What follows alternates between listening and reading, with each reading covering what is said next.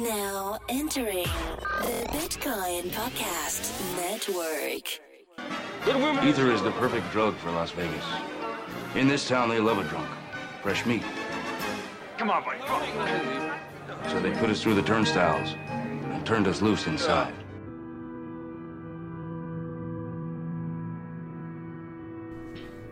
This week's episode is sponsored by Trail of Bits. They've put out a static analyzer called Slither, and it lets you check your Solidity code for known vulnerabilities, and you could even integrate it into your truffle build process. Last year, we saw Ethereum smart contract hacking competitions at DEF CON and other Capture the Flag events. The popularity of Ethereum has created the economic incentive to attack any contract with value attached to it. And while the network has remained resilient, there have been too many tragic stories of lost or stolen funds. Using and contributing to an open source project like Slither will cement these lessons learned into code and prevent them from happening again. Um, to learn more, check the show notes for a link. Now, on with our show. Hi, and welcome to another episode of Dose of Ether. This week we are here with Nick Fett. We're doing a cross episode with uh, his podcast as well. So, Nick, would you like to introduce yourself and uh, tell us a bit about what you're doing and about your podcast as well? Uh, sure. So I'm Nick Fett. I run uh, Daxia. We're a protocol for decentralized derivatives. Um, so basically, for the last two years, we've been building out derivatives products on top of Ethereum.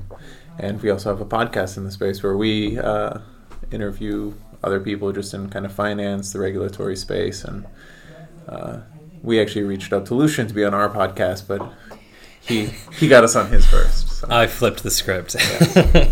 um, so we're gonna link um, a to the YouTube channel of your podcast. It's called uh, Daxia. the Daxia podcast. The Daxia uh, podcast, Yeah, really okay. innovative name. Yeah, and um, I think the type of guests that you have are actually very different than uh, normal shows. But then again, your background's also very different.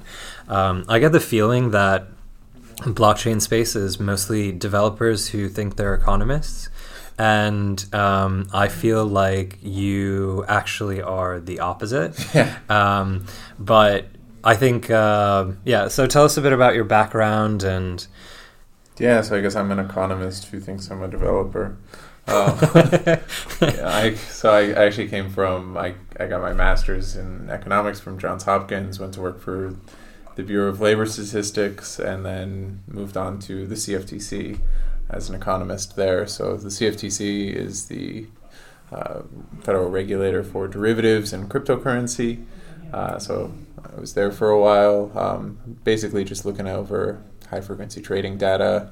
And then I also got a chance to be on the blockchain working group there. So, you know, we would meet up with other industry participants, talk about, you know, what, what's going on in the financial world with blockchain and acceptance. And it was, it was pretty cool. Yeah. Um, so you're a self-taught programmer who learned uh, programming while you were at the CFTC. Right. So sort of at the CFTC and you know in, in the government in general. So I, I started my first programming language was SAS, um, and then we I moved on to, to Python to do more data analysis, and then really the first uh, thing I did in crypto was build some bot trading programs a while Nice. ago, and then Were they profitable? they were profitable. So this was back in like 2014, 2015. nice. Arbitrage opportunities have It was since then. huge. Yeah, I mean, you you could just go on like BTCE and do you know just basic market making, and you could make you know fifty to hundred bucks a day with an automated Python program, and then probably like in later 2015, 2016, you you started to see. Um, just the pros sort of get into the space and start eating up a lot of your profit opportunities. Yeah. Um, and especially whenever you know volatility picks up, it would kill a lot of your gains. But it, it was fun, and I learned a lot doing it. Um, that's awesome, and don't uh, don't take in the fact that, like I say, you're pretending to uh, be a programmer. In fact, like you're, we worked together on a uh, couple hackathons, and you crushed it. So, um, I think a lot of people in the blockchain space are um, self-taught programmers, and um, did you become interested in programming because of blockchain? Uh, probably not. Uh, Okay. So you know, I started doing Python programming before, um, but you know, I think everyone in the blockchain space is, especially on Ethereum, because you have Solidity, which you're a self-taught Solidity programmer. Yeah, yeah. Every, everyone has to definitely. be self-taught Solidity programmer, um, Right. which is great. You know, and and that was once once you sort of saw. I was actually when I was at the CFTC, I was looking for ways to sort of what platform I could start developing on. Um, so you you know I was looking at originally I looked at like Quorum was very new at the time, Hyperledger was very new, um, and Ethereum was also new, but it was even back then was just so much more advanced and easy to program on top of. Um, and that was I think a lot of people in the space have sort of realized the same thing, and that's why they ultimately go the Ethereum route. It's just like, listen, I want to build a derivatives contract. What should I build it on? And you look at all the platforms, you're like, well, I sort of wanted it decentralized. What's the easiest thing I can build it on? Well, Ethereum, and that was Right. You know, I, everyone quickly comes to that conclusion. Right. The developer community is kind of self perpetuating in this sense. Yes. Um, you go to Ethereum because other developers are in Ethereum. And it's also why um, a lot of new projects did really well. And even if they're building something that could be viewed as a competitor to Ethereum, it's um, still deeply tied to the Ethereum community because that's where the developers are. Yeah, you're just you know I don't see any of these other platforms really being able to take over that from Ethereum. It's you know like how do you get all of the developers to switch at one point? You know like every Spend years to train them all. yeah or it- you pay them to switch, which some companies have tried to do. I don't think that's sustainable or successful. It's a terrible use of money. right?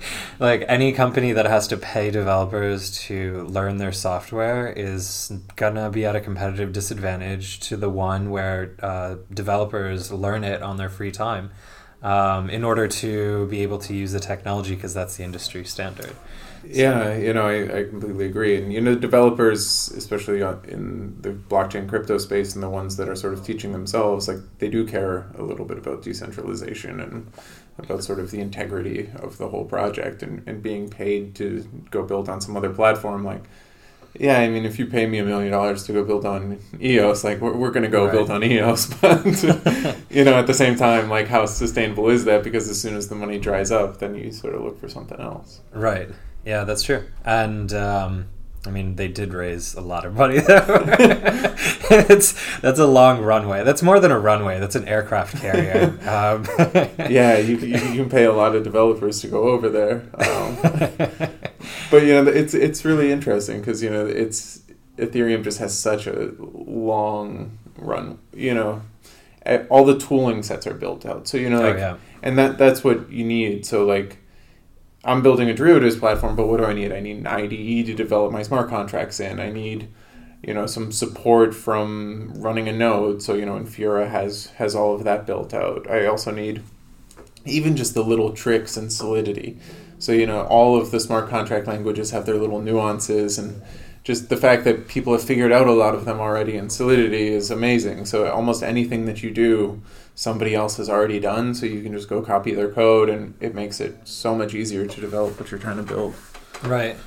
And um, being able to leverage other people's libraries is um, self perpetuating because if you don't have to reinvent everything that you do, um, then you basically get to build off of already tested, already secured, um, preferably things that are Yes. formally validated or at least have gone through uh, code reviews. And um, And this isn't to let Solidity off the hook, you guys. Uh, if you're Yeah, listening, you, you still need to get better. Yeah, they're definitely working on it. I mean, they have to change. They're in the process of changing the entire EVM. So Uh, it's yeah. like the the programming language that wor- runs on top of it is just another thing that needs to be changed uh, as well. Well, you Um, know, it was like we were writing some smart contracts now for our Oracle solution, and you know, we we had to do the upgrade to Solidity 5.0, um, and it just like breaks all your contracts for two everything, weeks. yeah. You know, And some of them for the silliest reasons, right? Yep. Like um, basically name changes, uh, forcing um, specific things to be explicitly stated before when it was implicitly stated, and yeah, it causes you to rewrite everything. I'm actually used to um, not really being able to reference any of my old work in Ethereum Yeah. because when I'm building something, usually it's like in a short iterative sprint, and I would just do like a code freeze to get it working. And then when I build a new project, which is sometimes three, maybe six months later, um, Everything's act- outdated. yeah, I actually have to start over. Yep. Uh, no, it's it's it's frustrating, but you know, that would be like the one thing of hope for maybe other projects is Mm-hmm. you know well, since Solidity does keep rewriting itself, and now they have Vyper, that maybe they're going to push us all to learn maybe. next. I don't know. um, yeah, there's. Um, so tell us more. Like, what is an Oracle contract? Why was it uh, integral to what you're doing? But first, let's get into what you wanted to do. Like, what was your vision, and uh, Sure. why didn't you become a high frequency trader yourself, like everyone else who leaves the CFTC? um, no, so you know, the, we you had a lot of people come into the CFTC who would prevent present derivatives on a blockchain. So this was, you know, you can think of R three or whether it's J.P. Morgan or Axoni. You know, they all have cool platforms. So they're all these centralized platforms for derivatives where, you know, you still have one person holding the money like CME, and now we're just going to put all the back end debt processing onto a blockchain, and that that's great. Um, you know, yay, you're you're no longer using paper. Um, but then at the same time, it like it just fails to, you know, live up to the promise of what blockchain can be. Whenever you actually look at Ethereum and, and what it can do, you can get rid of all of those middlemen completely. So like, why weren't we building out those things and talking about what those could be? Uh, so then I just started building that out on my own, like while I was there. Um, and that that was sort of what led me down the rabbit hole of okay, well let's you know like what can derivatives actually enable on these platforms, and um, I think what you're starting to see now is that people are starting to understand that derivatives are really kind of the back end of financial infrastructure. So you know one of the biggest projects probably of the last year has been the Dai stablecoin. Um, stablecoins are you know one dollar tokens. Uh, if they work, if they work, but that's it's basically they've been sh- working. So It's basically a short ETH US dollar. It's a perpetual derivatives contract, and how to create that, uh, you know, there's good ways and bad ways, but it's a derivatives contract. If you think about, okay, well, how are we going to make decentralized ETFs ever a thing? Uh, well, you look at what are a lot of ETFs backed with in the normal financial world. Well, they're backed with derivatives products, so we need derivatives products. Um, and then the big thing that we've started to build out are we call them long and short tokens. So long and short tokens, uh, if you know right now, if you wanted to trade Bitcoin, you would have to go to a centralized exchange for the most part because you can't trade Bitcoin on top of Ethereum. The blockchains just don't talk to each other. Uh, but I don't think a lot of people necessarily care if they're actually trading Bitcoin. They want to trade the price of Bitcoin, which you can do with a derivative. So you can, you know, basically have a contract for difference where you have, you know, you can go long Bitcoin or short Bitcoin, and then you tokenize those positions, and now you have a long Bitcoin token and a short Bitcoin token. Or, you know, you, you can obviously do it for any cryptocurrency asset. So whether it's Ripple, whether it's EOS. So now all of those dexes that were created over the past year and a half on Ethereum, now you can start trading actually interesting tokens like Bitcoin or short Bitcoin, or you, know, you can have like 10x the price of Bitcoin on a token, um, and then even farther enabled things like you know S and P 500 tokens, Apple tokens, and that's really where I see the space going, probably over the next year. Um, you know, over the past year, it was just trying to trying to get the basics of DAI and you know the stable coin down, but that's just a short ETH US dollar token. What about all of the other derivative tokens that you can build out? Right. And I mean, currently there's like one centralized exchange where you can uh, trade derivatives tokens, BitMEX mostly, and that's to get leveraged positions. Uh, Well, it's it's on- not really tokens; it's just Yeah, derivatives it- contracts. it's just a um, representation of value yeah. that's managed on a centralized exchange, Yeah. and there's no good uh, equivalent in a decentralized exchange that represents those products. Yeah, Right? and I mean, BitMEX is BitMEX is great. uh, I love BitMEX. The but you know the the truth of the matter is is that for U.S. customers, BitMEX is illegal. Um, for probably more than just U.S. customers, and um, you know, there, there's also you know we don't even have to get into the whole problems with centralized exchanges and the reasons you want to use dexes, but you know I think we we were just talking about this before the podcast. You know, some of the whole reasons for a lot of these cryptocurrency products is going to be sort of this regulatory arbitrage at the beginning. So you know, like what products can you build that actually make sense that you need to do in a decentralized way because doing it in a legal or regulated way is too costly or something to that effect. Right. And so um, basically the the duality that I presented is do you look at blockchain as something that enables um, activity that would be prevented by regulation to be done by a centralized company? Um, and a very good example of this is um, BitTorrent and the article that uh, one of the developers of BitTorrent put out that we'll link in the show notes. And uh, his argument was that it's an enabling technology that allows you to do financial transactions in a way that you don't have to be regulatorily compliant. And um, then there's this other school of thought that I would uh, I, I, would credit Zero X and um, Overstock for uh, bringing to light, and it's the fact that uh, tokenization and cryptographically enabled rule uh, smart contracts um, permit rules to be set, like disallowing naked short selling. Naked short selling is the process by which you can actually borrow um, a stock or a token in this case without actually finding someone to borrow it from. So you literally mint it out of the ether and you say you borrowed it, but you literally created a, uh, a, derivative without any of the underlying asset backing it, which means you essentially increase the supply of it um, illegally. There is a regulatory loophole that makes this legal, but the idea is that if something's legal, that doesn't necessarily mean it's right. And that's one of the things that you can do with smart contracts specifically. You can have rules that make uh, certain processes like this impossible. Yeah, but you know, I would push back and say like Europe made short selling illegal. Yeah. You know, like if if you're in a regulated world like that, you know, which I think T zero and a lot of these platforms are, you know, underneath a regulated world, you you can do that without a blockchain. You can do it on paper. Um, you know, you you centrally manage everything. Like just tell people or all of your users that you can't naked short sell. Um, right.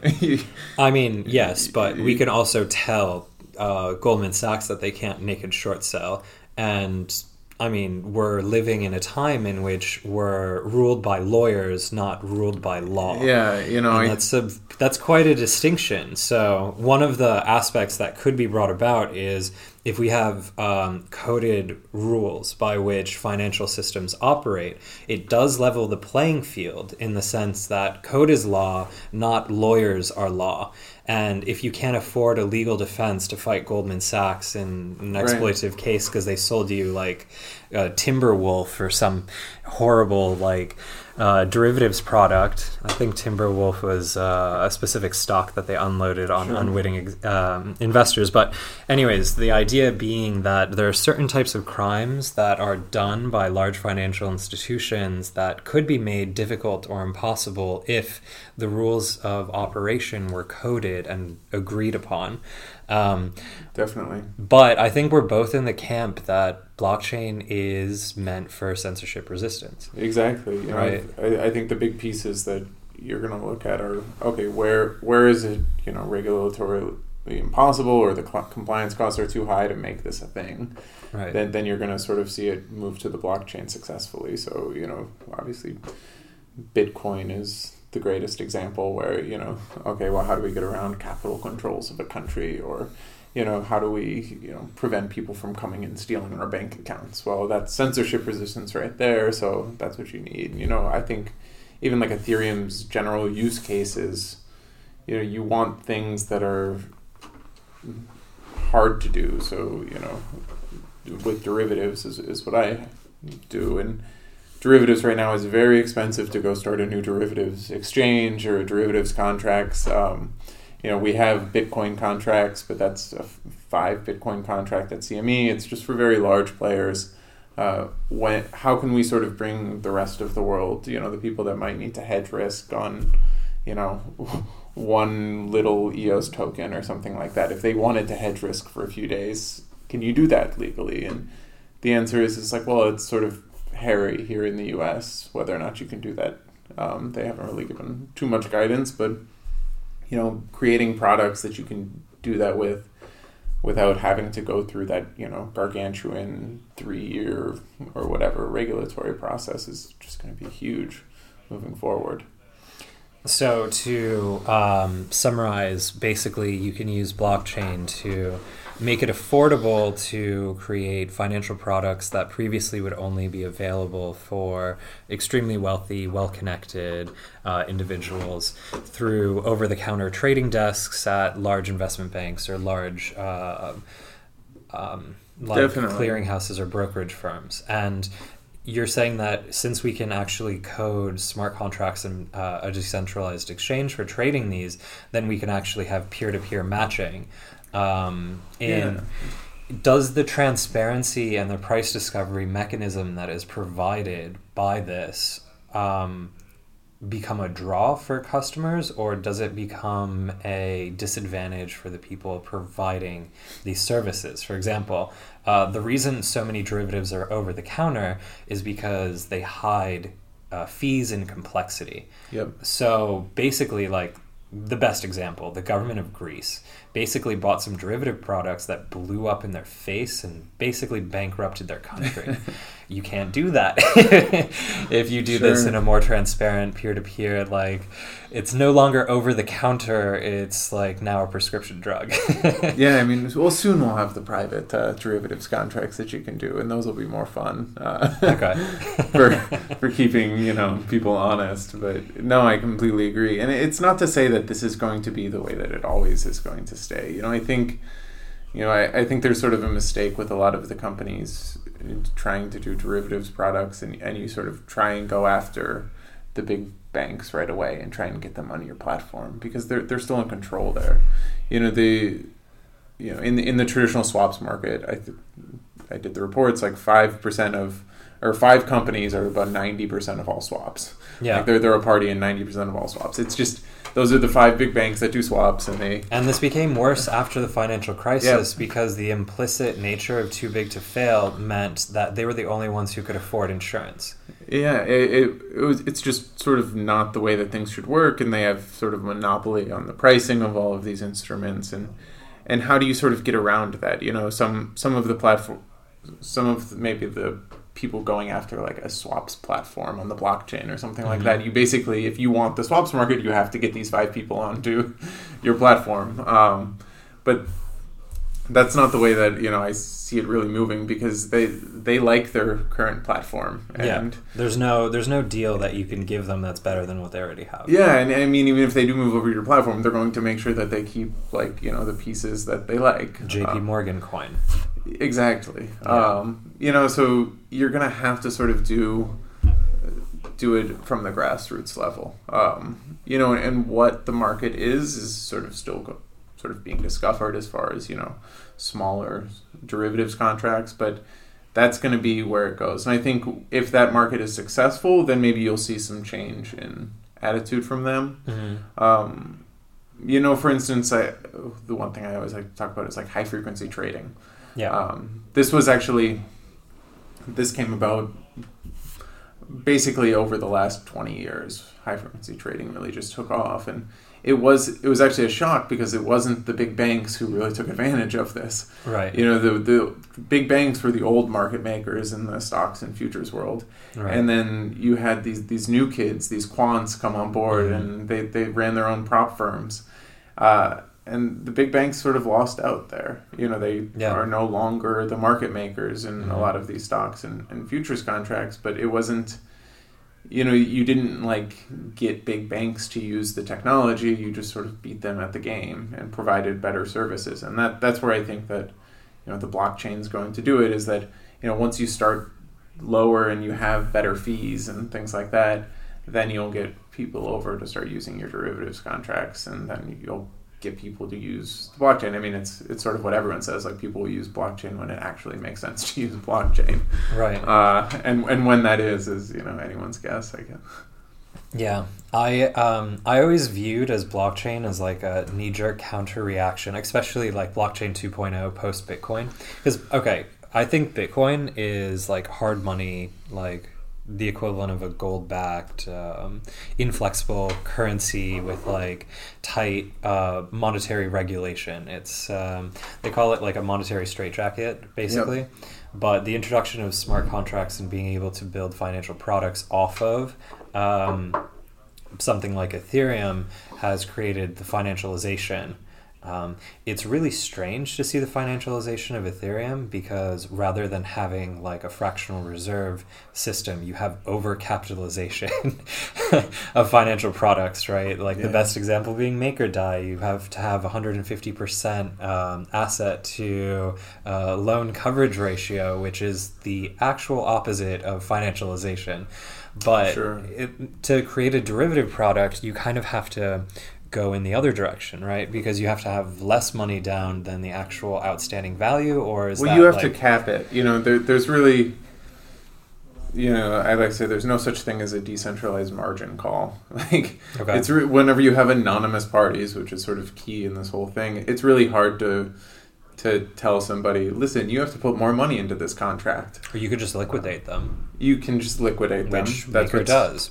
yeah. So you, that the one option is you just liquidate them. yeah. Uh, the other option is you can sort of cap. What we do is you just cap gains and losses. Okay. So you know you can if if it's a one week long contract and Right. you just cap it on ten percent on both sides. Okay. And then that's essentially a ten x contract. Okay. Um, so you know you can have these these different pieces, and you know, and that's it's sort of safer that way. So you know that's what I push back with some of the regulators on is like, listen, like there's no way for the, anyone to go bankrupt here. Like everybody knows the rules going in. Right. Like right. you're never required to put more money in because that's what you know happened with a bunch of the derivatives contracts during the crisis. Is Right. well, you know, they all blew up in their face, and now AIG needs to pony up billions of dollars, and Right, well, we don't have it. Uh, Going th- back is- even further, long term capital management. So, the first hedge fund that was started by the people who basically wrote the book on uh, pricing of derivatives, um, at least the, the Nobel Prize winners that were still alive, they literally incurred a trillion dollars worth of loss in 2000 in 1999 2000 2001 anyways that time. It was way before the financial crisis but literally one hedge fund incurred a loss of a trillion dollars because of how highly leveraged they were and, Yep. and yeah that is impossible with blockchain because we don't trust people enough to make margin calls so like we would never actually lend someone more money than they already have um, at risk and it is kind of different because it's kind of the opposite of financialization right Completely. Yeah. No. You know, there's like some products it, it makes sense for, and some products it doesn't. But you know, for the average person who's just trying to hedge some price risk, like this is what makes sense. Like you, you can you can fully collateralize things, and it's it's almost a different product. You know, and that's kind of like I was saying with the regulatory regime. I, I think that you know the CFTC with derivatives, you sort of need to separate out the two the two separate products. Like I think if you have a derivative that's fully collateralized and can literally never go bankrupt, um, that's a completely different product than you Right, know a right. s- a, swap with you know just a tiny portion of it put up and Right. and because there, there's just completely different risk profiles, especially whenever you're looking at stress testing these things. Like the one, basically, all you need to verify is that it's actually there and they're being honest. You know, like an anti-fraud sort of claim. Whereas the other one, you really need to keep track of it on a day-to-day basis to make sure it's not going to blow up on the system. right So, Yeah. you know, but right now they're regulated completely the same. So, like, if you know LedgerX, for instance, they do um, bit Bitcoin options and Bitcoin swaps, and but they they agreed that they all have to be fully collateralized. So they're fully Okay. collateralized by by Bitcoin. There's there's no problem, but they're regulated the same way as you know Goldman's interest rate swaps. Okay. Um, and it's that must be yeah, it, it's sort of just it doesn't it just doesn't make any sense. You know, Right. like why you would have one co- one compliance cost structure for one thing. right You know, Um, so there's the U.S. regulatory environment is kind of like a mess, um, Mhm. mainly because it used to be multiple agencies vying uh, for who gets oversight of this new emergent technology. Every regulator thought this was going to be the next high frequency trading, and that they would be able to like go through a revolving door and get ten million dollar a year salaries for crypto companies the way they did for Sure. Citadel or the like, but it's kind of not. it's kind of not in the sense that um, the approach that blockchain companies have taken hasn't been to attempt regulatory capture, right? And the lobbying efforts of blockchain companies has been. Um, I mean, led by nonprofits more than more than very rich uh, companies. Um, kind of interesting, a little different, but um, why has the CFTC be, been the most open-minded of the potential regulators? Well, I, I think the regulators, you know, as far as identifying where they fit, is sort of okay. You know, like you sort of have because identifying that okay, some things can be a security and they would be SEC, and some things can be a derivative and or they're a commodity and they're regulated by the CFTC. Like I think that's probably okay. Um, you know, it, it sort of makes Mhm. sense at the the current moment. You know, the CFTC. Well, where would something like Ethereum fall? So I think the SEC just said yesterday or whatever. It's uh, definitely not a security. Okay, great. So I they- was scared. Well, no. So they, you know, and that's that's really the weird thing. So Right. they, they said like it was a security when it was issued, but now it's Right. sufficiently decentralized, and right. which begs the question: What the hell does sufficient decentralization mean? Good Um, luck coming up with a metric for it. Well, you know, and then anytime you come up with a metric, that's going to be gamed. Oh, of course, You know, so yeah. I it's really hard to know what decentralization means, and you know, same with like uh, a derivatives contract. Like, okay, so let's say you have a decentralized exchange who lists derivatives contracts. Um, originally, they might have to go register at the CFTC as a derivatives exchange, but can they be sufficiently decentralized so that way they they're no longer a derivatives exchange? Like, can just a security be? I don't know. Can exchanges be sufficient? You know, can you have a broker that's sufficiently decentralized so they don't have to go through a broker dealer license? Yeah. I don't know, like what aspects of the law can be sufficiently decentralized that you can ignore it. But right. um, So that's it's kind of an interesting cutoff point of where something is sufficiently decentralized to no longer be uh, regulated by the SEC. So basically, a cryptocurrency in today's world wants to be regulated by the CFTC specifically. which may or may not be right, but yeah, uh, well, because you're Out a of, commodity. it's like the it's Yeah. the best worst option. yeah, so then you would be a commodity if you're regulated by the CFTC, Right. Um, and yeah, so that they like that, which is good. But you know, that's and the CFTC. To be honest, I, I like the SEC and the CFTC so far, in the fact that they've really gone after a lot of just fraud cases. Yeah. CFTC especially, you know, they haven't really sort of taken aim at any of the people doing illegal things. They've just gone after.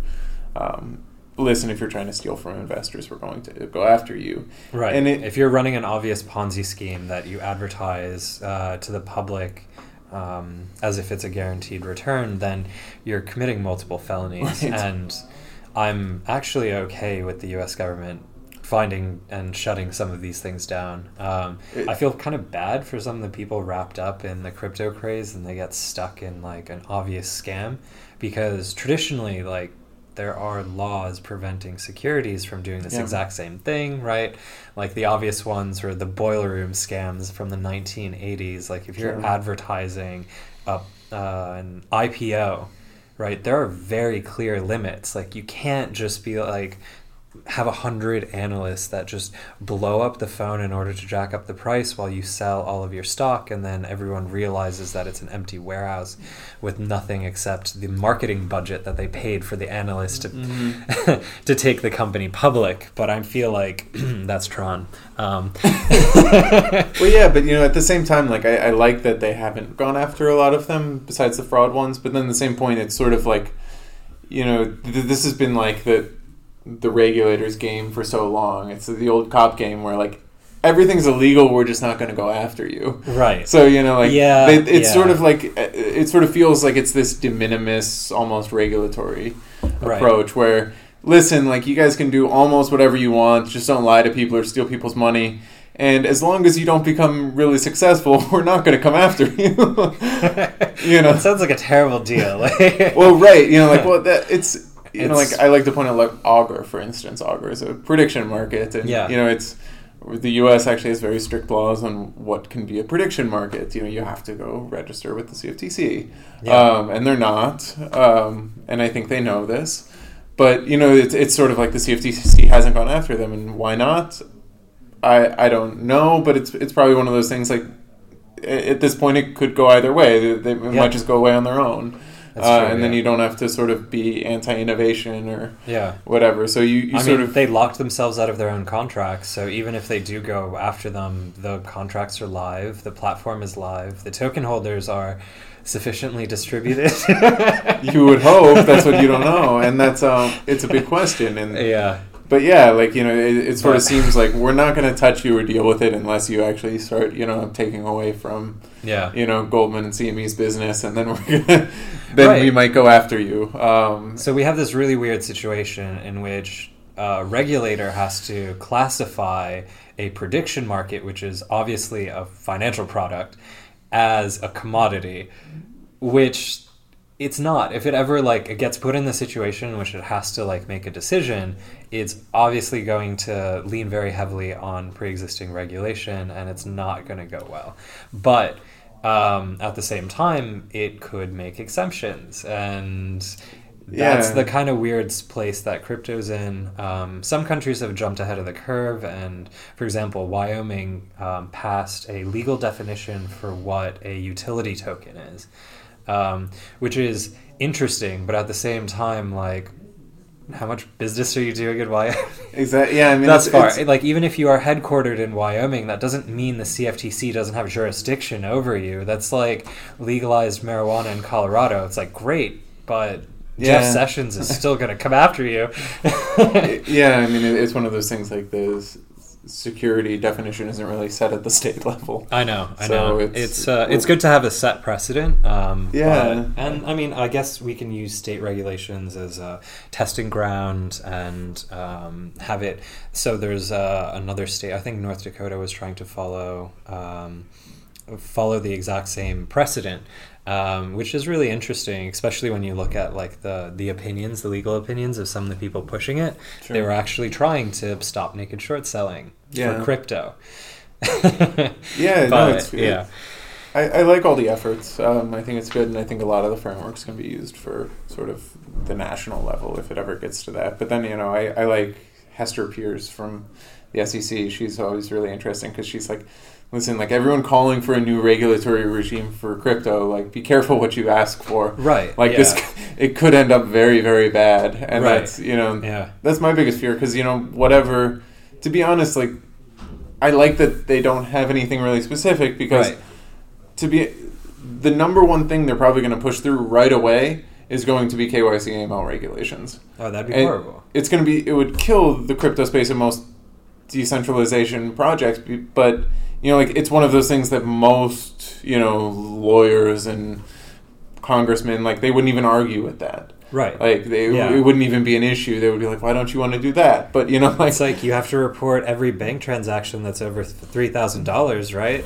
exactly like if they said like you know all crypto to crypto transactions need to be KYC AML, it's like okay, That's besides the point. right? Like this is we didn't want this. you know? yeah, it's like congratulations. We just basically implemented WeChat in right. crypto. Like, you know, like because it's like you, especially like whenever you talk about like okay, let's say.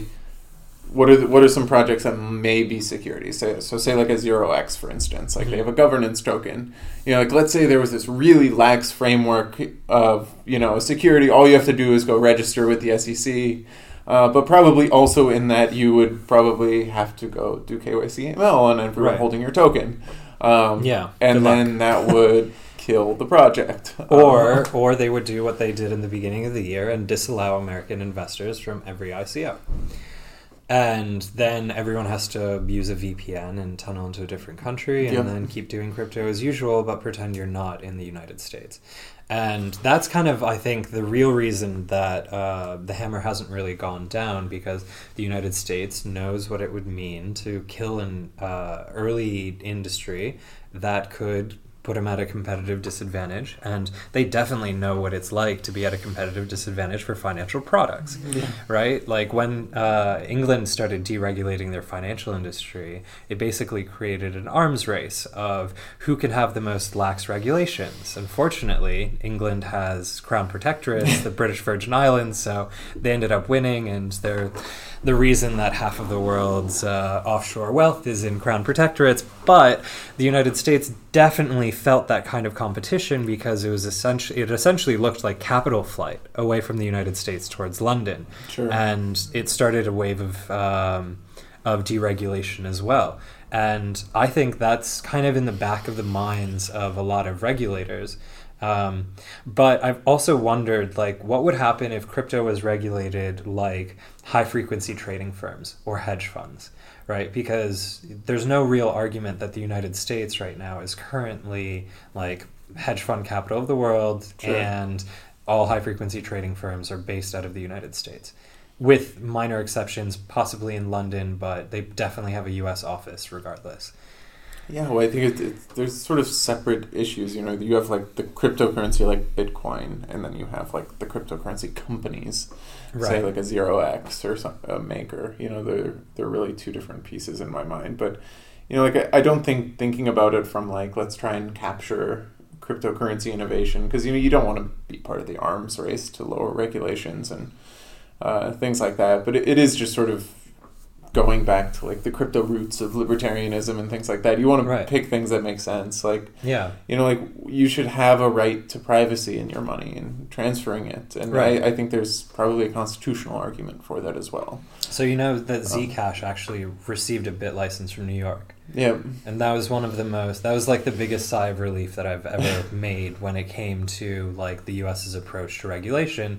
Um, so the BitLicense is the most stringent uh, certification requirement. stringent, meaningless certification. a certification. it is a certification process that's formalized in the United Yes. States, which makes it the most stringent because I think it's the only one. exactly. uh, which is why most uh, ICOs currently don't let New York investors, like almost all ICOs, just disallow anyone from New Yeah. York. Um, ba- mainly because they don't want to fall under the jurisdiction of the New York DA, because it just gives them broad powers to actually uh, crack down on ICOs. And yeah, they know how to prosecute financial crimes. and um, the other aspect is that, like, you have uh, countries that already have started competitively deregulating the crypto industry in order to try to attract talent. I mean, uh, I believe that is it Cyprus where Binance moved to. yeah. Yeah, Cyprus basically like rolled out the red carpet for Binance in order to like they're like, "Oh, do you want regulatory change? Oh, do you want protection from the European Court of Justice? Oh, you want to be able uh, for anyone in Europe to be able to transfer money to Binance without going through Well, I mean, it's just quick. You know, I don't. it's it's just if you're moving to a lot of these, like some of the times it's good for protections, because but you know, like I really don't know how many honest projects have been taken down. It's maybe a I few, but it's, either, yeah. you know, right now it's mainly just a lot of scams, and I think a lot of blatant scams too. and the Yeah. blatant scams are going to get weeded out. You know, people will lose money on them, and you know, same with like whether it's you know actually for the longest time in the U.S. history, options were banned because it was just you know you would have bucket shops from the old the old idea of bucket shops was you know you would have some option salesman who would walk around and sell you like listen like you know we'll sell you a short option on wheat. And basically you know if if you did great you never heard of the guy from the guy again. Right, right, you couldn't right, find right, him right. you know? And so they just were banning options left and right because they thought it was just scams. Right, right. um, you know, and, and but it, it goes away. You sort of figure out, no, like it makes sense as a financial product, and we, we can eventually have it. But it, you know, it, took us a long time to get that right, and Right. you know, crypto might be the same way, which I hope not. But you Mhm. know, eventually we'll figure out a way. Like, listen, like anonymous transactions, private transactions, they do make sense. This is how we ca- can use them in our system. Um, Yeah. because you know especially like i'm i'm sort of long crypto in the sense that i think you know the globe will slowly learn to adopt them as in for forms of like international payments and pieces like that so whenever it's, it's really being utilized actually you know now it's just sort of scams and speculations but eventually we'll start to get some real use cases and then then they'll start changing their tone Yeah, so this is more philosophical, but Sure. um, if you're long uh, crypto, does that mean you're short US dollar? uh probably not in the short term yeah, I don't know. I absolutely agree. And in the sense that, like, for crypto doesn't necessarily require the replacement of a uh, US dollar as a reserve currency in the world. It true right like there's many ways in which crypto can succeed without having to become the global reserve currency that right many uh, hard money gold bug esque uh, type people claim it would be. Um, it could be a technology that gives people the ability to transfer value, um, even if that value is represented in anything besides the native token as well. Yeah, definitely. You know, and, and I've always said like the I, I don't think adoption is going to come from the U.S. It's going to come from some other country collapsing. Like Right. you know, once you once you actually get a techno technologically savvy country that collapses, then you'll probably see more adoption of cryptocurrencies. Right. So one of the first things that really turned me on to um, Bitcoin as a way to avoid financial regulation on a massive scale, um, I think it was the bail-in of Cyprus. Yeah. Yeah. Uh, which is kind of ironic that Binance is there now, but so uh, basically, what happened was there was a freeze on all withdrawals from Cyprus banks because there were a bunch of oligarch funds. so they did the haircuts on all the bank accounts. Yeah, twenty percent was it? It was like I don't know the basically. exact number, Yeah, it was yeah. it was basically like a substantial percentage of everyone's deposits in bank accounts above a certain amount uh, were actually taxed yeah. instantly, right? And there was a massive flight to Bitcoin because Cyprus was Cyprus still using uh, it. It was a part of the euro. Anyways, the details are. Uh, it's been f- at But yeah, least they, they five did years. haircuts, and I mean, you see, yeah, and It caused a massive spike in the price of Bitcoin, and people were basically transferring their deposits in the country, right, where they were technically not able to withdraw it, and they were able to transfer it to Bitcoin, and then they would transfer it out of the country that way. And it basically uh, created this entire like new world of possibility that you can literally cross national borders with Bitcoin. Um, and it created like this flight to safety mentality of like what happens if a government becomes too intrusive into your financial dealings what Yeah. if um, it becomes very difficult to be able to deal within the local currency um, can you just fly to crypto and then leave with your ledger and all of your assets um, It's and- exciting. I mean, that's that's the the big use case for it, and that's what's going to give it its value. So, Right. giving people ways to do that is going to be awesome. Uh, ironically like haven't rich people always been able to do this I mean, we were- arguably, yes. we were Uh, just talking about like tax havens Yeah. right like swiss bank accounts aren't they aren't what they used to be but they're still swiss bank accounts right, right. Yeah, you can think of Bitcoin as like protecting the rich from the poor people. You know, like yeah if it was you know like Russia back in the day, whenever you were beheading all of the oligarchs, now now they can go put their money in Bitcoin and flee the country. yeah now the Uh, oligarchs have their own crypto strategy because they Yeah. sanctions are literally targeting them personally so now they view crypto as a way to uh, circumvent um, sanctions that are directly i mean they're shut out of swift Yeah. so they literally sure. have to come up with their own payment system and they're like oh Damn cool. it, we're building tools for the oligarchs. the the really funny thing have you read uh, cryptonomicon yeah. so um, he had this early email exchange with uh, pontific like before he actually knew the identity of uh, this old priest and um, basically like this guy was asking it's like why are you building this and he's like are you just creating like a safe haven for money launderers and criminals and like inadvertently, yes. Right. inadvertently, yes, but at the same time, um, there are other aspects and there's other ways to track down criminals than completely de-anonymizing transactions Exactly. right and um, the perfect example for this is the fact that you now use bitcoin to track down payments that were made by the russian intelligence services to independent groups of hackers that broke into the democratic national committee's email servers Sure. Right. so yes, that could be like a perfect example of the failure of the privacy of cryptocurrency, but that's a perfect example that police work, raw police work, still works in identifying and prosecuting criminals, irregardless of the payment mechanism, right? Mm, sure. Like even if you couldn't follow the money all the way back to make that connection, which I I mean, like the amount of infiltration that they've had to be, basically de-anonymize those addresses to that extent is worrying and deeply impressive at the same time. yeah, I mean, I don't like selling it though. You know, I don't like selling crypto ever as a way for like law enforcement can track us better.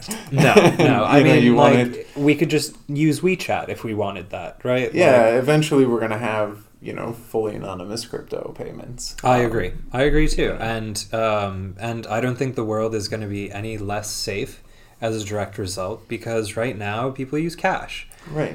And I mean, like, I think um, the amount of criminal activity going on in finance uh, financial institutions currently um, far outweighs the potential of criminal activity being conducted through blockchain. I think the amount of money that is illegally laundered per year Well, far the FBI outweighs the total that market in their cap. reports. You know, Yeah. it's it's not a secret. But No, no, it's it's not a secret at all. Um, and the fact that we already like we treat crypto as like a special instance that because of the initial association uh, with the criminal activity that was conducted in it, um, but it has matured to the point in which not only is it it has the ability to actually counteract some of the negative effects of existing financial Sure. systems. Well, I mean, the biggest thing I love about crypto too, it's like a pro and a con, is that it, it's really owned by the people in the purest sense. Right. You know, and the users. Um, because even you know, the, the one thing that I always like to, to say, like, as my conspiracy theory with Bitcoin, is that we're, we're, we're slowly getting them all, all the big banks to adopt it, and then we're just going to fork all of their Bitcoin away. you know, we because it Bitcoin isn't this one thing. So like gold, you know, in, in the Cryptonomicon, like Right. they they would hoard the rich people would hoard this gold, but then you know you had the the one line with who Goto Dengo was saying like, well. You It's know, dead the, money. It's dead money. The real wealth Right. is in the people and The, the, things that you're creating. process, yeah. yeah. And you know, in the same sense, like crypto can be that. Like even if like one person would hoard all of the Bitcoin, like Right. If you really, if we all want to as a community, we can decide just to get rid of that person. I mean, doesn't Uh, technically one person own half of all of outstanding Bitcoin? I'm kidding. well, I think you, you have you have certain big parties in Bitcoin, but most of them are like it's either like Satoshi or known. Uh, and it's like, well, we're fine with the Winklevoss brothers owning a lot, or you know, I'm actually, I'm actually, I don't think that existing public cryptocurrencies are really the like decentralization of wealth. Um, I think the wealth is fairly concentrated within cryptocurrency holdings. I think the people who had cryptocurrency long time ago are incredibly wealthy as a result of having brought new people and having convinced them to follow the same chain of custody that makes people buy in at a much more expensive price than they personally did.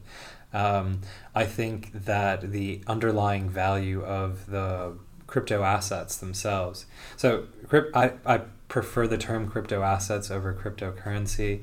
Um, I, I don't know if you. If you I have no way. preference.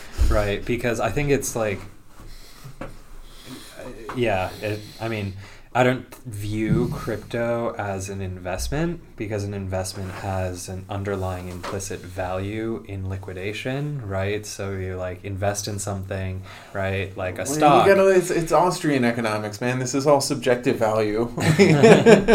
Um, yes, except the subjective value actually outweighs the current utility. So, in essence, it's speculation um, and not an investment. So, like, um, and, and I'm okay with that because the speculative investment actually creates new use cases and opens new uh, possibilities. And um, I think the most interesting is that it allows people to be financially independent to build software so that they could keep growing the ecosystem and it's like open source with incentives rather than like the representation of gold in a vault Exactly. It, it's a it's a bit of a different uh, kind of like philosophical perspective on it. And honestly i doubt i'm right because Well, no, like, I, I think it- this was back to like what is the cryptocurrency, you know, whereas gold? Is this physical yeah. piece of metal, or yeah. you know, dollars is faith in the U.S. government, and Right. you know, crypto is actually just faith in that ecosystem.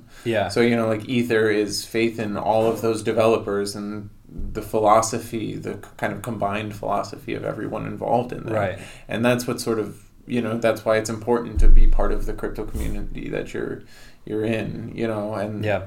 and to be honest that's why i love forks too. Um, sure. you know you have whenever you see a split in the community it's actually a great thing because it's there was sort of a divide in, in beliefs and now you can just each start your own and see which one Right. works um, Yeah. but no the value is in the community it's not in something that's dead so you know like if you're assu- if you're holding ether right now you're assuming that we can figure out scaling and we can figure out you know how to make all of these applications work on top of it and that's super exciting Yeah, it is. It is. And um, it's more than just like the brand recognition and exactly like it's not it, it is a speculation but it's not just a speculation on some pretty you know logo and no, everything it, like. I, I I think it's a speculation on future utility and use cases growing out of the community and the contributions that everyone who's part, a participant, uh, an active participant, uh, makes. Right. So it's kind of like speculation on the network effects of the people who um, are contributing and developing. And in my opinion, that's like a pretty good bet. yeah well for, for most of the people I won't name any names but yeah no i mean ethereum is just so far like you know this is like looping all the way back like where you know there's just so many great developers on there and you know really the cryptocurrency space is just so amazing because like we're, we're not solving cryptocurrency problems we're solving like computer science problems yeah. like these Yeah, yeah. you know whenever you look at like zk snarks and things like that like even ethereum in general you're taking like really like theoretical cryptographic techniques and you're just Mhm. throwing them hardcore into production Yeah, You know? it's true. like It's it, true, yeah. it's it's awesome um, and just because now all of these things that just hadn't been really tested or really you know who knew about cryptography 20 years ago like it was this really weird a niche group of Yeah, applied the- mathematicians. yeah like Zooko was there but then that was and then now now it's just this broad topic you know Yeah. they're like you know tons of companies are looking for people with experience in cryptography right. it's just all it, it's great you know and i think that's what's going to move the whole nation forward or the whole ecosystem forward because now you have really smart people looking into things that we should have been looking into a long time ago. Yeah, yeah. so. And with a completely different set of value systems and uh, with people who are able to achieve financial independence uh, through their uh, open source community contributions, which is kind of interesting. I don't think that something like uh, what Apple did in basically taking um, a Linux distribution, closed sourcing it, creating an ecos- a walled garden around it, um, or like Microsoft did the same thing. I don't think that it would be possible for a monolithic company to basically um, dominate this entire process, mainly because um, all of the smartest developers are, work for someone else and they're making all of their code free and open on principle and the people who don't simply won't get the adoption and the interest um, Well, Uh, you're gonna have to see with which what with what gets used. You know, It's true. like Apple's. You know, one of the big things that really propelled like the iPhone in my mind was like app developers. So Yeah. these were really just sort of independent developers. They weren't Yeah. working for Apple, and they built sort of everything to be usable Yeah. on top of the iPhone. And you know, same with the ecosystem here in Ethereum. You have like the core people building out Ethereum, but then you need sort of everyone else to build the actual useful things. The reason that you would want to use Ethereum or some Mhm. platform like that. And so yeah, I, I, I it, it is just sort of different because the walled garden approach you know, we're still trying to figure out how to monetize the whole ecosystems going forward. Yeah, You know, that's it's a pretty really this- big thing. There's like, I think we're still in the tinkerer phase in which um, everything is so difficult to use that you have to have like a deep passion um, and Yeah. technical level of technical expertise that far outweighs um, like the standard uh, comfort level of um a typical internet user, um, which is okay, I guess. I mean, like. Um, It's most people aren't comfortable trading derivatives. Right. Like we were saying, it's five people with ninety percent. Like Yeah. you, you don't need too much adoption. No, I and you do you don't want too much adoption. You know that I've I always push back with people on this. Like right. I think you if you have too much adoption, like Mm. Then like that that was sort of why you got so many scams in 2018 was you were getting more Right. adoption. Like no, Yeah. like let's keep it small. Let's build out useful products. Right. you know let's let's let people use it when it's ready to be used like right now bringing in people to speculate on crypto telling them to go to coinbase to buy more crypto is it doesn't really do much for the ecosystem Right. uh, it actually just increases prices and makes it harder for developers to have to pay gas fees That's true. So- Yeah, it, it's like we're not ready for a massive influx of new transactions per second yet. Um, and it's also the fact that like only very high value transactions are worth uh, putting on the public network currently, and this is going to change eventually. Open new use cases, like I think it's a self perpetuating cycle. I think most blockchain products or use cases currently are building under the assumption that scalability will come. And they're Yeah. building products under this assumption because um, currently the way it works is that um, B2C uh, marketplaces, like the C is very small still. So it's it's all crypto enthusiasts, but um, it's still uh, been big enough to allow some kind of like experimentation with new financial models, new um, new products, stable coins, which were very interesting. How you can actually represent a stable coin on a Sure. market. Um, also, things like um, decentralized financial applications has been a buzzword that I've seen resulting as uh, a result like the the hashtag that I've seen is DeFi, DopeFi. Yeah.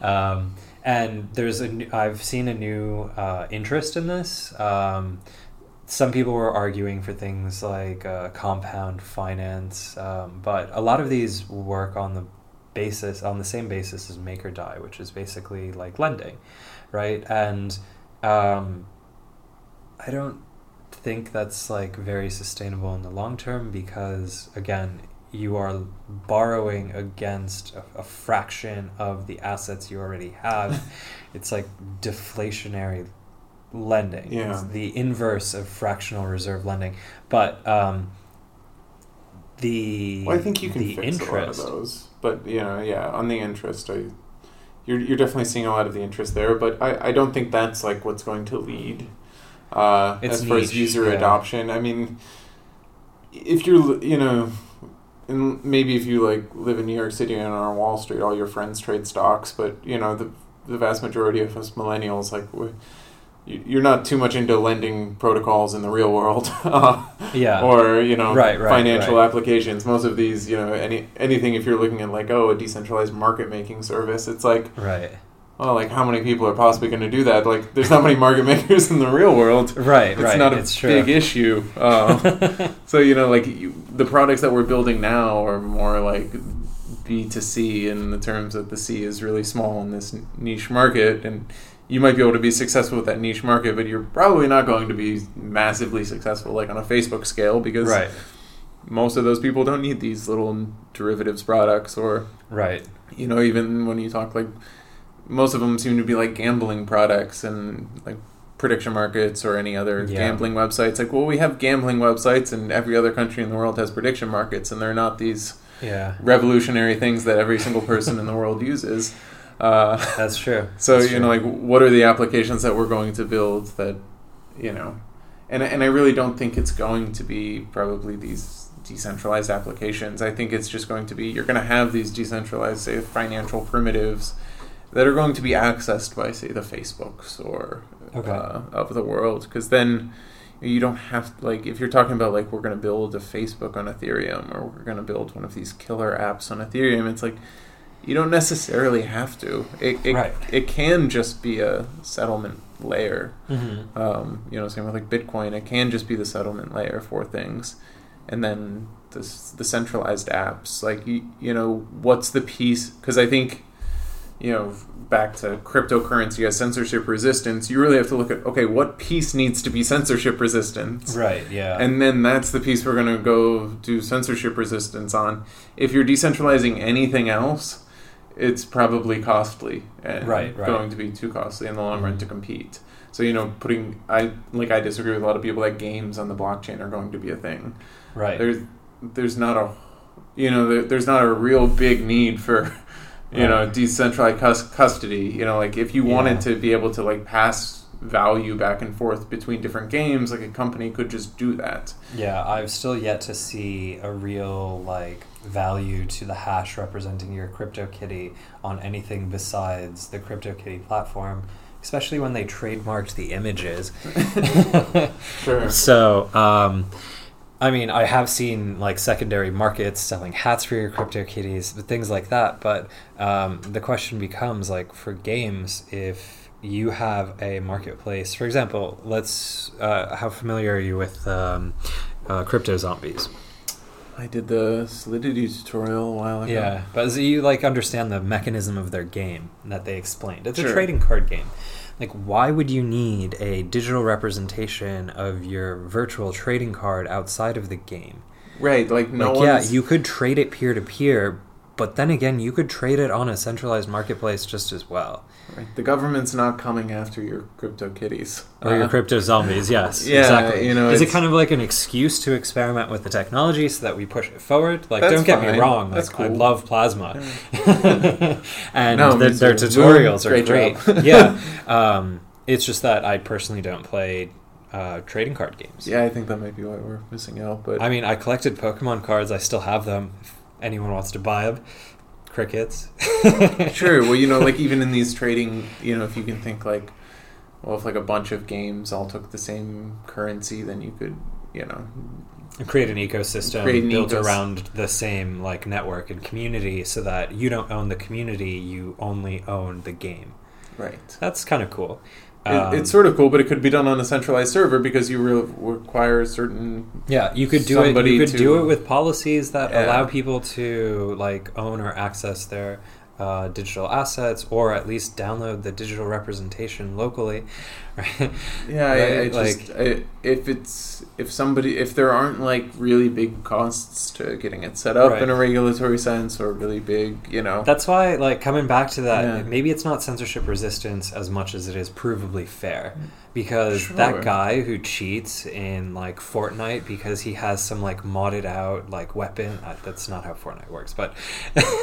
Sure. You know what I mean? Like, if it's provably fair for a gambling website, I invested in some uh, gambling uh, crypto because I thought the idea of having provably fair uh, online gambling uh, sites could be a much better security mechanism than the silly like regulated pulley machines that like if you really trust that with your money there's something wrong like Yeah. um, but I mean, like again, regulation actually ensures that those machines have a guaranteed, even though very small payout, right? Like they actually regulate your odds, and that has worked. And your odds of losing can't be less than thirty percent in New York State Sure. right? So like that aspect is um, it's been done with other things, but I think like the online gambling, for example. Every time I watch people playing online poker, I'm like, you know, you could literally program the odds of poker and just have an AI machine run Yep. right? And it's been shown that AI performs better even against professional players. So what are you doing? Yeah, even if don't even if the game is yeah. even if the game is fair, right? Like Mm-hmm. what are you doing? but I, I'm I'm the type of person that's never actually like gambled money because I've always equated gambling with a tax on people who don't know math, and. Uh, also i had to do like so much discrete mathematics in college and it's just like calculate the probability of this card of poker winning when this much of the deck has been used and these cards are used But I'm you know, like, I, I like to point this out whenever people, you know, gambling is, to be fair, it's it's also trading cryptocurrencies. Yeah. Um, you Yeah, know, absolutely. and I always, especially whenever you try and talk people into like deri- trading derivatives and things like that, Yeah. like they equate it to gambling Right, well, the CFTC put out seventy percent of people who trade derivatives lose money. Like it's it's awful, awful odds. Yeah. you know the the vast majority of the gains go to the few really great professionals who are Yeah. good at it. Nassim Taleb Well, Nassim or you know the Virtus or jump trading prop firms of the world, and, and, and most or of, the or the firms actually issuing the derivatives yeah, like if, if you're day trading derivatives, you're probably going to lose money. Yeah, Uh, more money than you invest. and you know, and same with trading crypto. You know, like especially now that more of the professionals have got on board. Yeah. If you're day trading crypto, you're probably going to lose money. yeah It's just you're not. It's It's just how it is. Yeah, un- unless like you actually take the effort to, um, as you did, like set up a bot, actually measure your returns. Like, Well, I mean, and even that was- then you lose it- your advantage. Well, yeah, you you you know like You have you measured, and the big problem is is like in, in 2017 you know like everyone thinks they're an expert trader because the market's going up you know like they're they're all like look at this like i was trading back and forth between bitcoin ether and ripple and i made Right. a boatload of money and they feel like they're an amazing trader but I almost matched the price gains of Bitcoin. Yeah. Almost. um, you know, and, and that's just a bad measurement. But Yeah. you, know, you get it a lot of times, and and that's that's why you see like a lot of these you know self-made crypto millionaires who Right. give out, give out trading advice, and it's like no, like you would just be so much better off just buying and holding, or you know, Right. letting some moving average bot manage your money. yeah. Um, and yeah, and that that it's one of the biggest problems I see in crypto right now is that there's just it's been said so many times like it's just a lot of speculation and people Mhm. gambling, but I guess we love you guys because you know Yeah. throwing money at other people. That's true, yeah. And I mean, I personally approach my investments uh, to cryptocurrency more similar to my approach to gambling. I only bet what I can lose. Um, Sure. and I mean, like, lose completely. It's basically money down on the blackjack table that is not taking away from a mortgage that I don't have. Um, so, um, the the mentality of crypto is very similar to gambling, but at the same time, it's like an open ended option in which you are betting on a non measurable thing by Right. holding. Um, but also, holding in and of itself is an taking a position on the current value and like Yeah, amount- it, it can be good, we- but you know, as long as you're in it, almost it's weird to say for the right reasons. Yeah, Uh, yeah. Also, yeah, I, I actually was thinking about this, but like mainly because the prices are down like 95%. it's the fact that uh, buying and holding when you know it's overvalued already is actually a bad idea regardless of your, um uh, your principles. Yeah, Especially if like and, and mainly because it's it's supposed to be a speculative decision. It's n- and you should kind of split your principles from financial decisions, just like gambling, right? Like you feel like you're on a hot streak, so you just like double down, and that's actually the exact opposite of what you should do, uh, according to the probability of the payouts, right? Um, well, I mean, so it- that's the weird thing. Blockchain a- isn't just an investment; it's a principle too. Because Yeah. you're you're betting on the future direction of how you want society to look, but you're doing it with a speculative investment. Yeah, It's not an investment. But if it's, it's not an investment, if it's speculation, and it's not just speculation if you do it for a principled reason.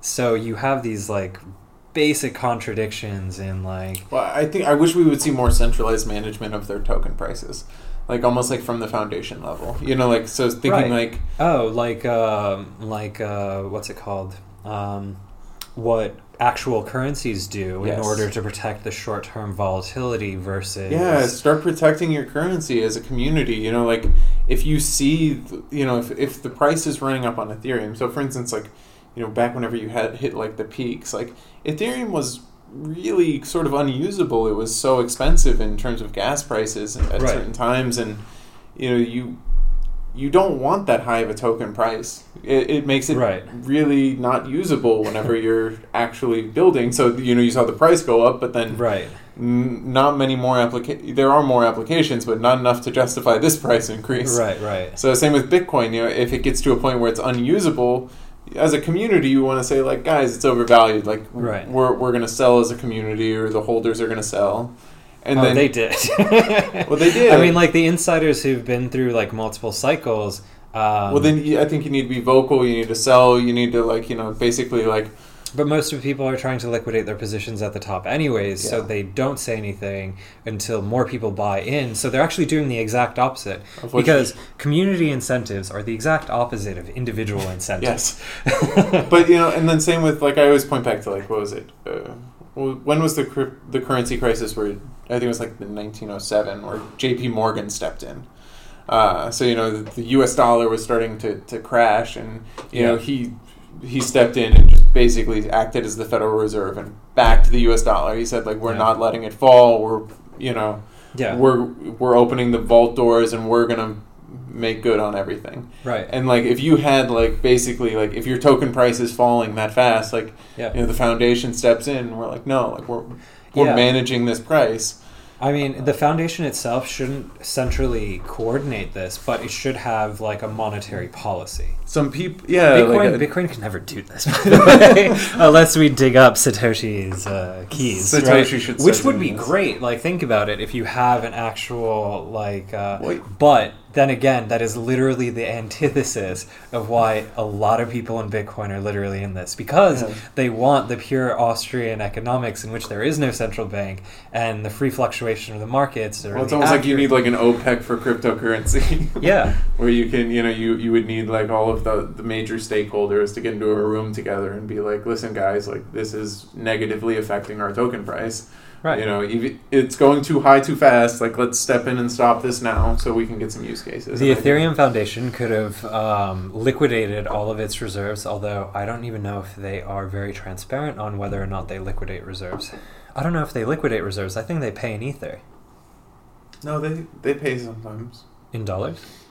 we got our grant in dollars Oh, okay. so they they told Yeah, us. that's that's really interesting. I wonder if well, they, they asked us which one we wanted, so this was like March of 2018. I'm very happy I chose U.S. dollars. right. well, it was like so, and I was like, they were like, you can choose Ether, and we can get that to you today, or you can choose U.S. dollars, then it'll be a month. Uh, I Oh. was like, I, I'm still going with dollars, guys. Well, that's like a costless option, isn't it? Well, yeah, you well- basically get to lock in the price of Ether Right. in U.S. dollars a month from now, which is turned out to be a good bet. I- yeah. yeah. Well, you know, and I, it, I think they realize like you know my expenses are in U.S. dollars, and uh, I think Coinbase would not appreciate me trying to sell hundred thousand dollars worth of Ether, um, although you probably could have.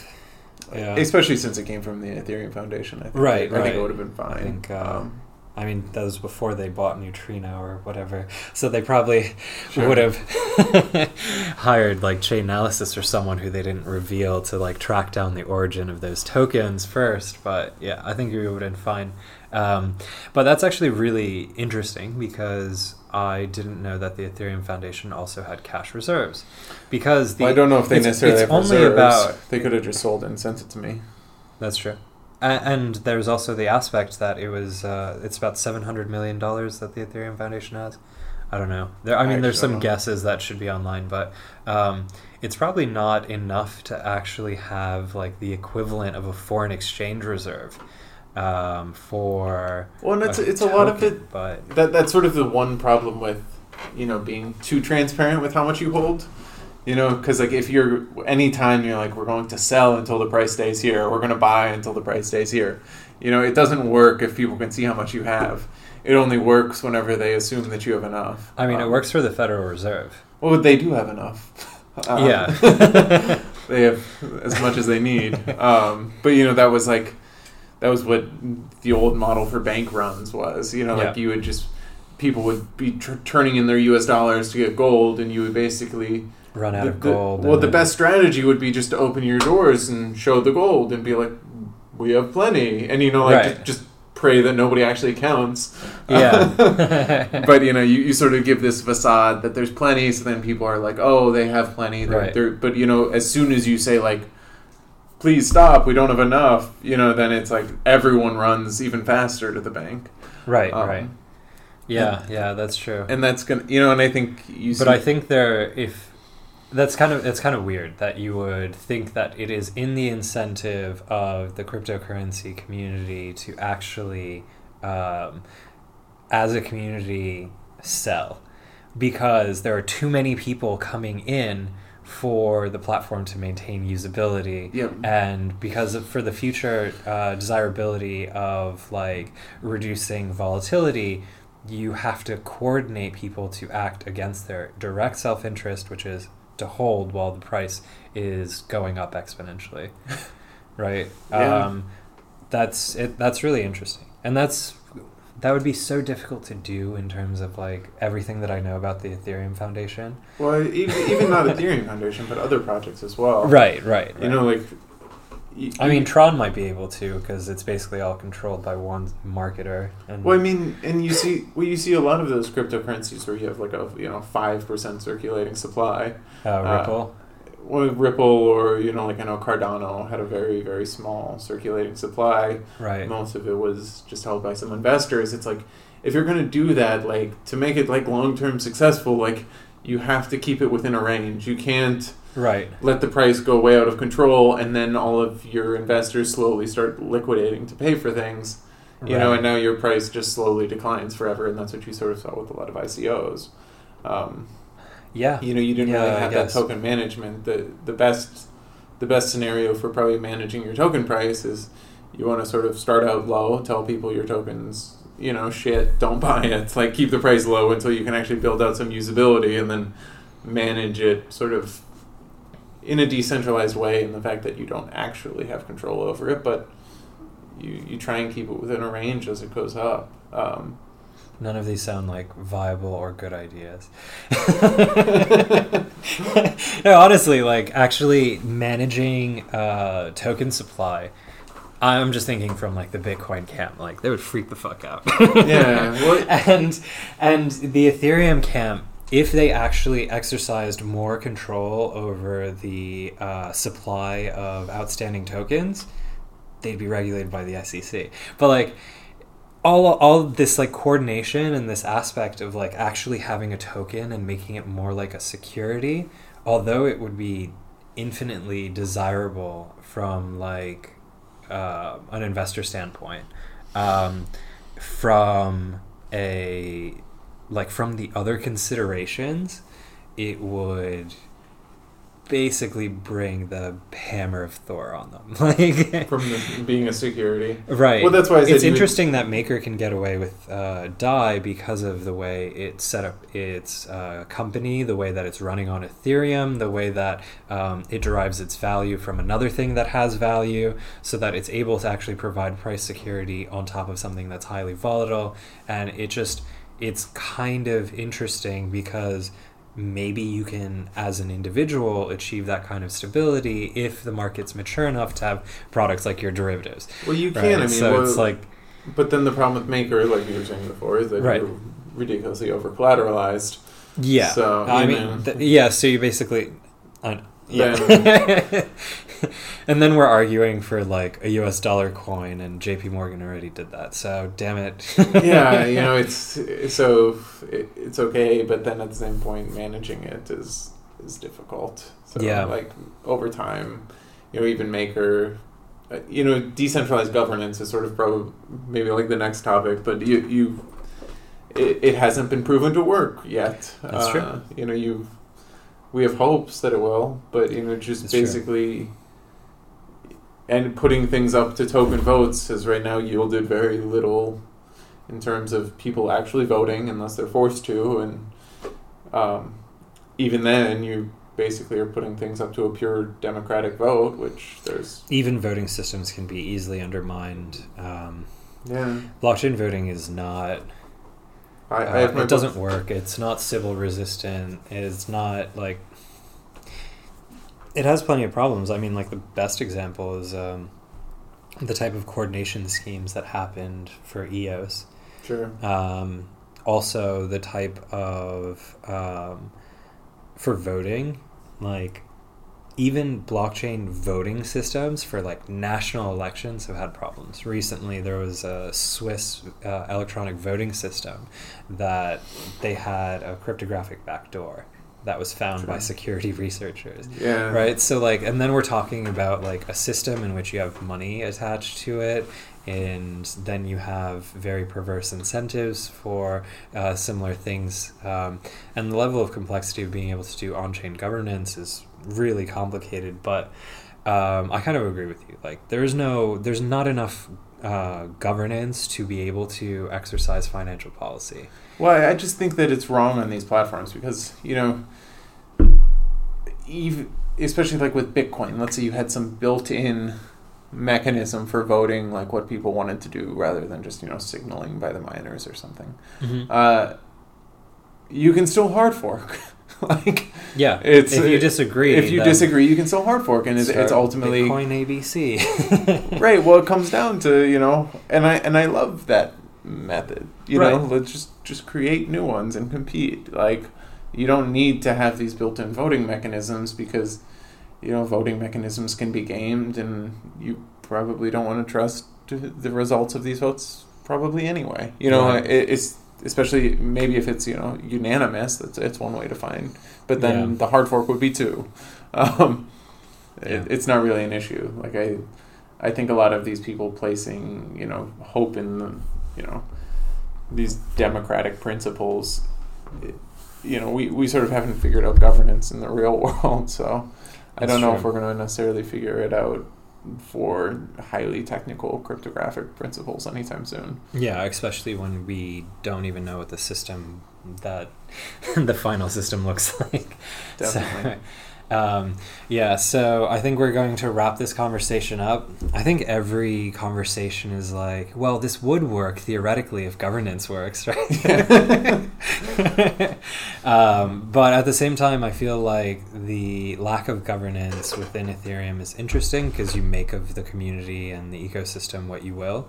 Um, and everyone is right because there is no wrong answer. It's like, Yeah. how is Ethereum governed? It's like, I don't know. I don't think the people governing it, quote unquote, know either. Yeah. And Well, it's security through complexity. It's uh, uh, yeah, I, I was actually just through uh, obscurity. the lack of governance is a governance policy in and of itself, and um, yep. it's worked thus far. The community has grown a lot. Um, it is starting to stabilize now because of uh, crypto winter, but I think there's going to be a stabilization.